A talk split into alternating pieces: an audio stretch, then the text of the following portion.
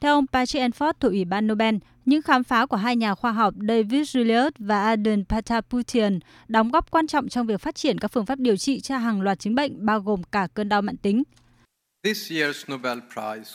Những khám phá mang tính đột phá của hai nhà khoa học đã giải thích cách thức nhiệt độ nóng, lạnh và lực cơ học có thể kích hoạt các xung thần kinh và cho phép chúng ta nhận thức, thích nghi với thế giới xung quanh.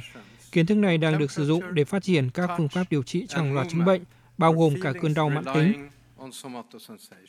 David Julius là một nhà sinh lý học người Mỹ, trong khi đó Aden Pataputian là nhà sinh học phân tử người Mỹ gốc Armenia.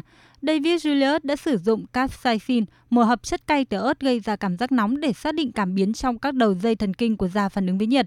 Trong khi đó, Aden Pataputian đã sử dụng các tế bào nhạy cảm với áp suất để khám phá một lớp cảm biến mới phản ứng với các kích thích cơ học trong da và các cơ quan nội tạng. Cặp đôi này cũng từng chia sẻ giải thưởng Kavli danh giá cho khoa học thần kinh vào năm ngoái. Mỗi năm, Ủy ban Nobel trao các giải thưởng trong 6 lĩnh vực gồm y sinh học, vật lý, hóa học, văn học, khoa học kinh tế và hòa bình.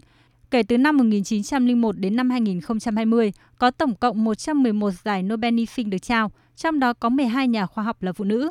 Người giành giải Nobel sẽ được trao bằng chứng nhận, huy chương giải Nobel và giải thưởng bằng tiền trị giá khoảng 1 triệu 100 nghìn đô la Mỹ.